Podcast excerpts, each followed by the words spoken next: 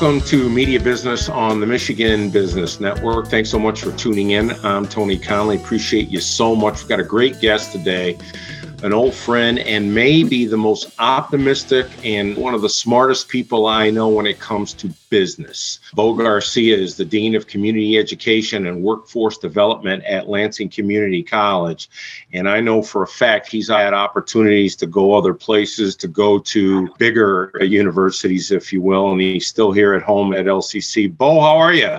Oh, Tony, I'm doing great. It is so good to see you, dear friend. Been a while. Same but why haven't you left Lansing Community College? You've had hmm. opportunities to go make more money, go to bigger places. Yeah, you know, I'll tell you, Tony, when you recognize that you have everything that you've ever wanted, you know, all that glitters is not gold. You know, I ask myself, you know, that question a number of times, and I'm like, you know, where would I go? You know, where would I find that which I already have? You know, the culture of the institution, you know, the ability to do the kind of work that I absolutely, you know, love the people that I work with, the customer base that I work with, individuals like yourselves, you know, I get to work with people that are in it together, you know, in it for the greater good. I just appreciate that so much. I have a young son who is playing football in college, and he had a mm-hmm. multitude of offers. And what you just said reminded me of what my son said. He said, When you know, you know. Yeah. And a lot of times we don't follow through with that, do we? Yeah, he nailed it. I think you're right, Tony. When you know, you know. Well, what's the business climate here in the state of Michigan from your perspective? Yeah, you know, Tony, it's, it's strong and getting stronger. You know, the MEDC in particular, LEAP, you know, Bob Trezise, Quentin Messer Jr. with the MEDC, they're doing a phenomenal job of recruiting and retaining industry. You know, we've had some big wins in the recent past with Ultium Cells, et cetera, and a number of others. I mean, all the growth that we've had with the Shift Group and, you know, BRP Manitou. I mean, just to name a few, those that, are, you know, we're recruiting to the region, but as well as growing. You know, as you well know, it's all about business growth, organic growth, and then inorganic, you know, recruitment and retention. And at a time when there's so much transition in the workforce and you know business across the board stability and consistency is gold. And i think the state's doing a good job of staying the course. I think that this region in particular tony is going to really see some expansion in the near to mid future as will the entire state of michigan. But there are new industries emerging older industries transitioning and evolving. It's a little bit of everything. The virus has changed so much of the way we view business and industry and relationships. And, you know, the customer always defines value. So it's going to be to those industries and companies that can adapt and challenge the old models and transition as seamlessly as possible while retaining their old customer base but growing the new one. Well, you mentioned organic and inorganic. Define those. How do they differ?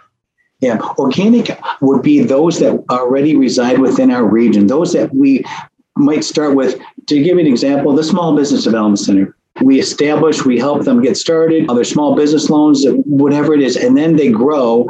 And just to stay with that example, at LCC, for instance, the Small Business Development Center, then they go into larger organizations where they're served by the Business and Community Institute, where there's a customized corporate training for those individuals that have grown with that organization. So now they've gone from neophyte maybe service or storefront from small business to mid-size and then larger. And that's the organic growth. And then the inorganic growth would be those that are through mergers acquisitions industry recruitment things like that. So yeah. I can remember a story someone shared with me with trying to get the community to get people to realize that industrial jobs aren't what you think they are. I remember there was this company up in Saginaw, they could not find welders. So they started training their own welders. And they got this woman who was a single parent, homeless person, mm-hmm. and they trained her and they helped pay for where she was living.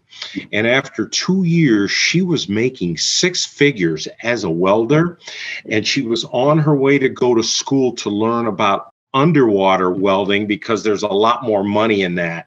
Mm-hmm. And it reminded me of a conversation you and I got. We have to get back to the culture of sure, if you want to go to college, it's great, but you can have a great living and make a lot of money if you don't go that route? Right on. That is so true. And you know what? We've created a new unit at the college called the Job Training Center. It's on my division. Tony, its charge is to serve those individuals you just described the underrepresented minority, those in the ALICE threshold, the working poor, the disabled, and provide them with boot camps, you know, four or five, six week trainings that are straight and fast. We help, we work with industry. They share with us what they would like to see in a curriculum, accelerated, compressed, competency based, and we give it to these trainees.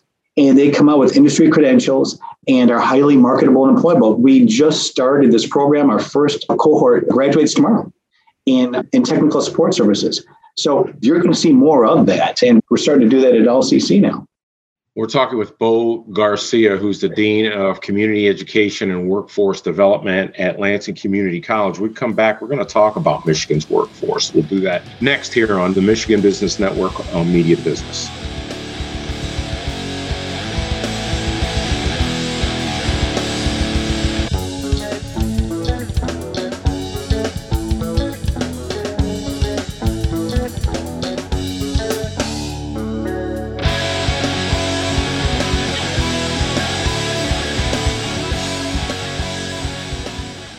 Cinnaire has been advancing communities and providing opportunities for people in Michigan for more than 25 years. Through lending, investments, and the creation of homes and jobs, Cinnaire has made a combined $7 billion impact on the communities they serve. Learn more at www.cinnaire.com.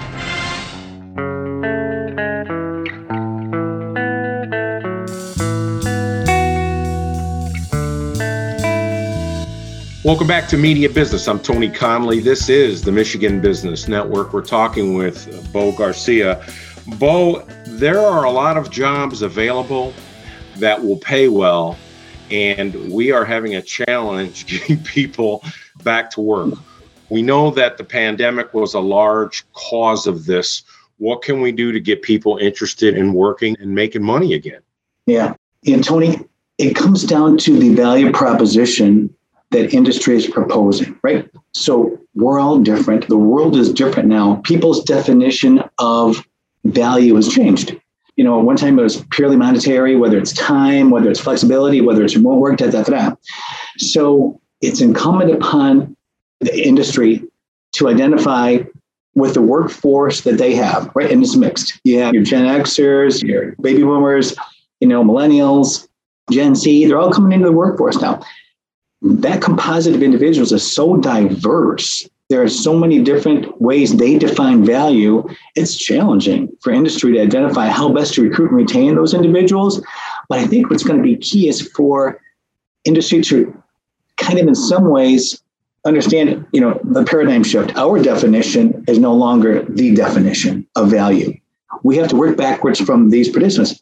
What is of value to you in the workplace? And then we define that relationship between industry and the workforce. We redefine it, if you will. When we do that and we do that well, I think we're going to have a, not only a more harmonious workforce, but when you have a more harmonious workforce, you have more productive workforce, more efficient workforce.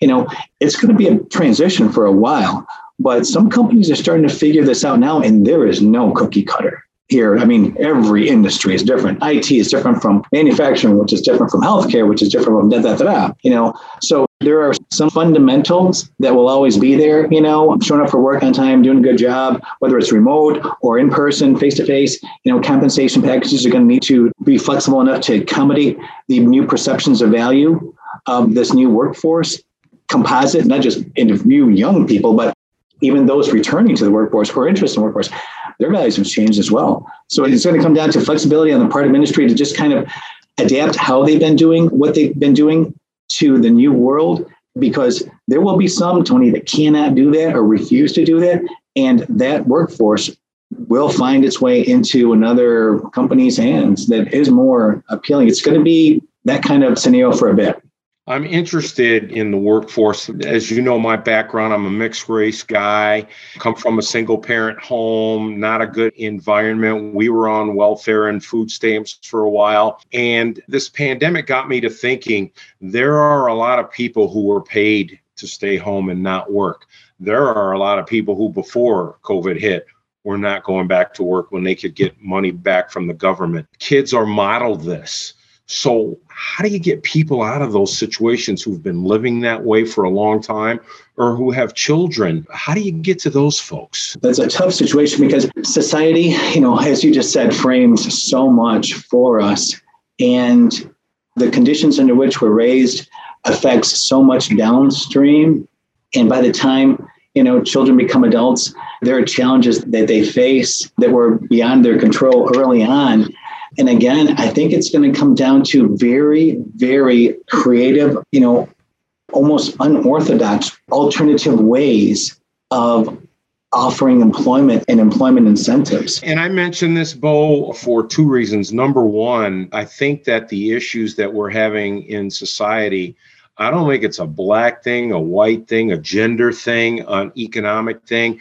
I think it's two things the disintegration of the family unit. And me growing up, I saw a lot of black folks that way, but I think it's there are a lot of single parent homes where the families are just gone. And I think that also has really disintegrated the workforce too. So that's the eternal question. How do we get the family unit back together where there's moms and dads in the house uh, looking after the kids, raising the kids right, teaching them that, look, you don't have to go out and do this crazy stuff and look over your shoulder all the time. There's a good way to live and make a nickel and be happy. Yeah. Yeah. And you know, I mean, support is critical.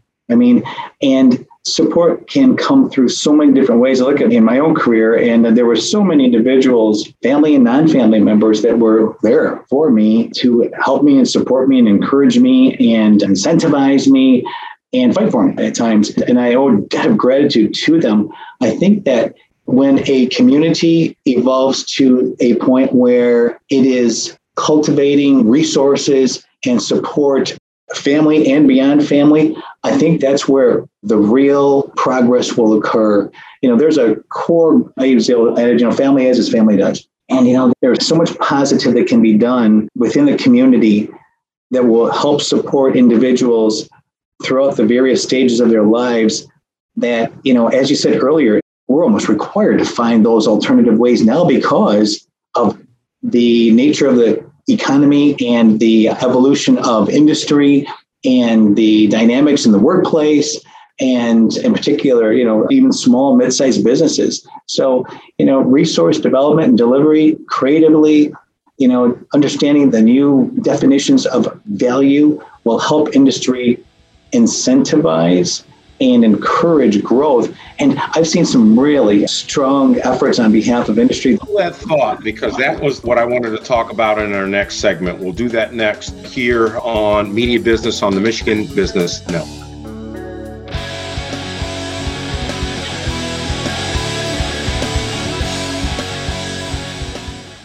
The attorneys of Foster Swift, Collins and Smith offer legal counsel to businesses, families, individuals, and municipalities throughout Michigan, with offices in Lansing, Farmington Hills, Grand Rapids, Detroit, Marquette, and Holland.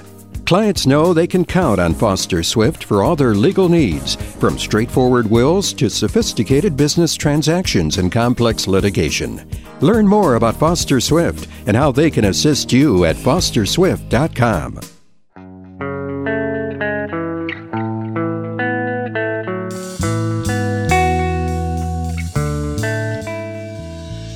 This is Media Business on the Michigan Business Network. I'm Tony Conley, your host. Thanks so much for tuning in. This is our third segment with Bo Garcia, who is the Dean of Community Education and Workforce Development at Lansing Community College. And Bo, we started getting into it. I wanted to ask you, I want you to talk about the new and emerging industries and then some that maybe went by the wayside and are making a comeback. Talk about those, if you would. Yeah, there are medtech. Medtech is an emerging industry in this region. And I think LEAP is doing a phenomenal job of helping develop that particular industry. Again, there's so many resources here. We have Michigan State University, Lansing Community College, a number of institutions of higher education, you know, engineers. And I think that when we find a way to blend resources like the healthcare system with manufacturing You've got, you know, the makings for med technology, and that's a whole new industry that's emerging. But I think that one, and then you have, you know, the Amazon Fulfillment Center. You know, that's another a, whole new modern warehousing. Let's see here. Uh, you've got Connect, another great example of a company doing creative things in the region. You've got ag tech you know, in this particular industry, there is so much potential here in the mid Michigan area. Those are the ones I can think off the top of my head. And it seems like, Bo, that we are seeing some movement for our state to really start to producing semiconductors, chips, all types of items like that that we need that we've been outsourcing. Yeah, absolutely. Oh, I'm so excited about that. You know, Ultium Cells, what a win, 1,700 jobs. I mean, that is just phenomenal. You know, having GM here is what a blessing that is because it creates so much, it's such a draw for other industry. And then the spinoff factor is also, you know, really significant there. So those are anchors that will help us recruit new industry here.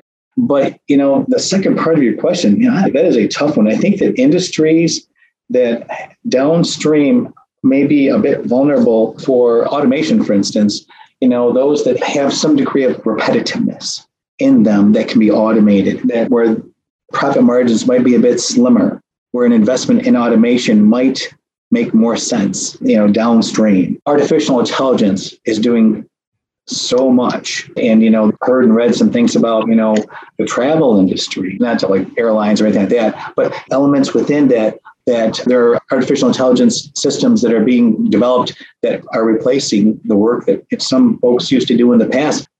It's going to be interesting to see, and at the rate of technology and its growth, you know, that expansion and constriction in these markets will happen sooner than later. And I think when it comes to education and industry, they're missing the boat on the younger workforce. And this is why I say this me and my wife, I think, are computer literate. We're somewhat tech savvy. When we have issues about our phone or our computer, I can go to my 19 year old and my 21 year old sons, and I'm telling you, they know their way around technology. They know their way around social media. They know their way around websites. And there's got to be industries that are looking for talent like that, not only because they know that, but the way they think and how they can problem solve with those skills. It just seems like there would be opportunity for kids who love doing that stuff. Yeah. Hey, Tony, you're so right the way people learn now has changed so rapidly. It's not just, you know, what they learn, it's how they learn and how they think now. You know, the process by which an individual learns today is so different than when it was when you and I were coming up. And it's far more, you know, in many ways more sophisticated because there's so much more information to be synthesized, right? So with that, you know, and with those all that additional capacity at their disposal, you know, they have to interpret more rapidly. And they have to prioritize more rapidly. They have to identify that which is of greatest value more rapidly. So you're absolutely right. That gen z population you know i have a daughter in that group myself. There's going to be a tremendous amount of opportunity as i said you know sooner than later for these young individuals and everyone across the board to move into that type of occupation all right, final question for you, Bo. From your perspective, how do we in the media do when it comes to covering manufacturing industry here in our state? I think we do real well. What I like is the boots on the street approach that you take, right? You know, the ultimate goal is for the listeners to trust. And there's nothing like a good story to communicate and convey and resonate with a viewer or a listener. So, to the degree to which storytelling is a part of the reporting, I think that really help. And then, of course, you know, I think you do a good job of really speaking to the diversity that you spoke of earlier. You know, we are a diverse state. We have urban and rural. We have, you know, a good, strong diversity of business, you know, men, women, ethnicities, you know, veterans. And as long as we're telling stories that represent all these different populations in ways that really communicate with the listener, I think we'll be in good shape. We've been talking with Bo Garcia, who's the Dean of Community Education and Workforce Development at Lansing Community College. Bo, for folks who need more information, especially if they're considering starting a business, where can they go? They call the Small Business Development Center at 483 1921, or they can contact the Business and Community Institute regarding customized corporate training at 483 1857. That's area code 517. Bo, I appreciate you so much, my friend. Uh, we've got to break bread sometime soon. Right on. Good to see you, Tony. All right, take care. I'm Tony Connolly. This is Media Business on the Michigan Business Network. We'll see you next time.